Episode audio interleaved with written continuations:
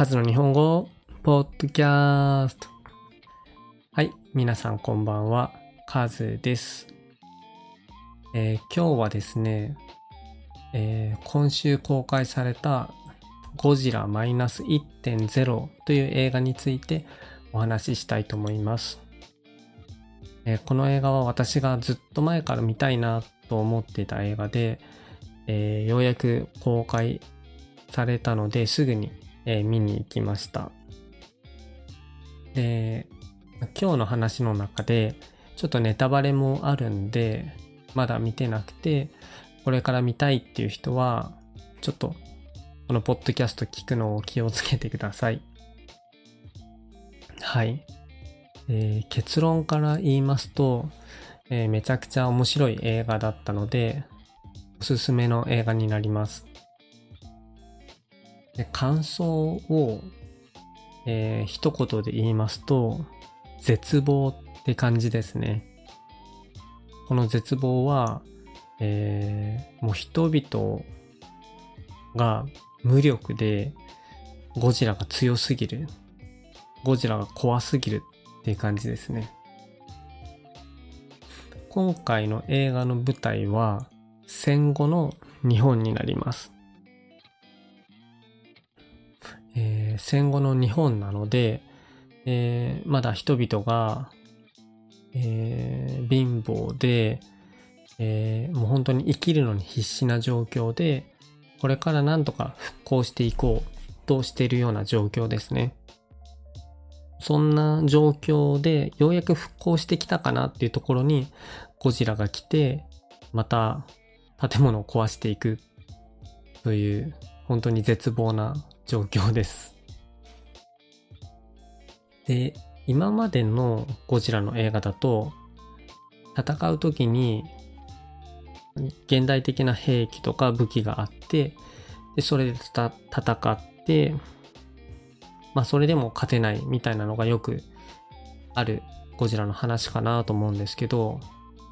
今回は、えーさっき説明した通り、大昔の設定なので、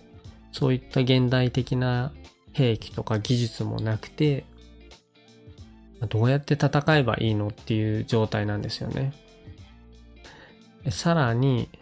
その上このゴジラが、なんと再生するっていう設定なんですよね。このゴジラが傷ついても、そこがまた再生して復活するという、めちゃくちゃ強い設定なんですよ。もうこれどうやって倒せばいいのって、もう初めの方は見てる人がみんな思ったんじゃないかなと思います。この圧倒的な強さがちょっと怖すぎますよね。でこのゴジラが現れる時の音楽も、またこの怖さを、えー盛り上げてくれていて、ゴジラのテーマソングなんですよね。テレレテレレテレレレっていう、えー曲があるんですけど、もう本当にこれが流れるとゴジラ来たなっていう感じで、すごい、えー見ていて嬉しかったです。嬉しいし怖いなって感じですね。で、直接ゴジラに関係ないんですけど、この映画の中で昔の日本の街並みとかも綺麗に描かれていて、それは見ていて面白かったです。特に、えーまあ、海外の人とかからするとあまり見たことないのかなと思うんで、あ、昔の日本はこういう建物だったんだとか、えーまあ、人の生活だったり洋服とか、そういうのも見ていて面白いかなと思います。で、戦い方としては、まあ、さっきも言った通り、今回昔の設定なんで武器とかがないんですよね。さらに、えーまあ、戦争に日本負けたんで、武器とかがアメリカに没収されてるみたいな設定なんですよね。で、えーじゃあどうやって戦えばいいのかってなった時に、もう日本も助けてくれなくて、アメリカも助けてくれなくて、えー民間の人が力を合わせてゴジラに立ち向かうっていう設定なんですよ。それがなんか今までないような設定で面白いですよね。で、その倒し方も武器がないんで、知恵を絞って、えー、ゴジラを海に沈めて倒すっていう 倒し方になります。まあ、ただ、それは、まあ、理論的に生物としては、その圧力で死ぬっていうので、まあ、そんなにむちゃくちゃな設定ではなくて、まあ、理解できるんで、そこも面白いかなと思います。で、これは、えーとまあ、ゴジラの映画なんですけども、その話の中で、戦争の虚しさとか、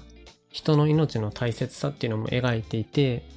ここもいいなと思いました。この映画の中で、えっ、ー、と、私の心に残ったセリフとして、えー、最後の戦いの前に博士がみんなの前で言うセリフがあるんですけど、え、ー、と、今までの戦争で日本は命を大切にしてこなかったみたいなセリフがあるんですよね。まあ、本当に僕はその通りだなと思っていて、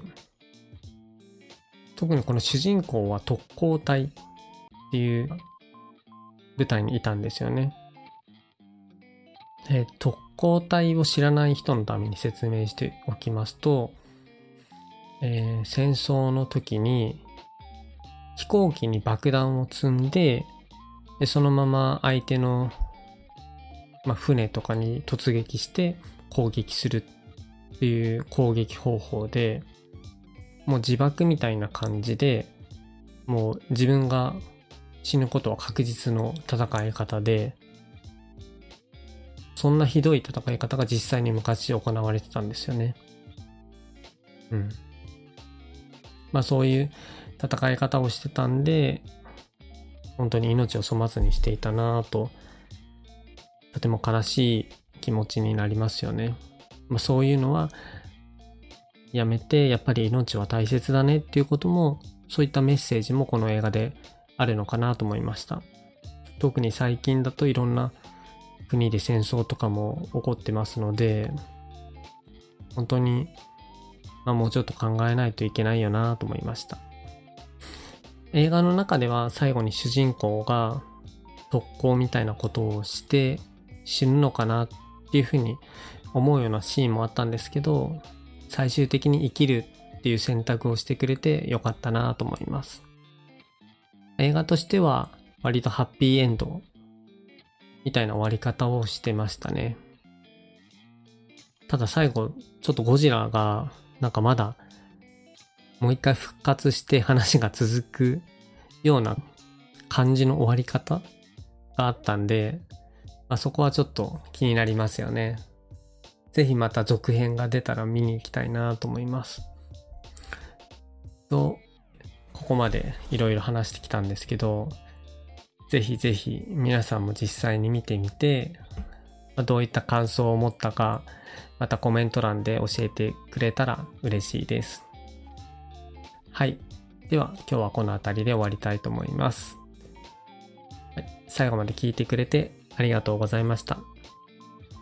ではまた次回お楽しみに。バイ。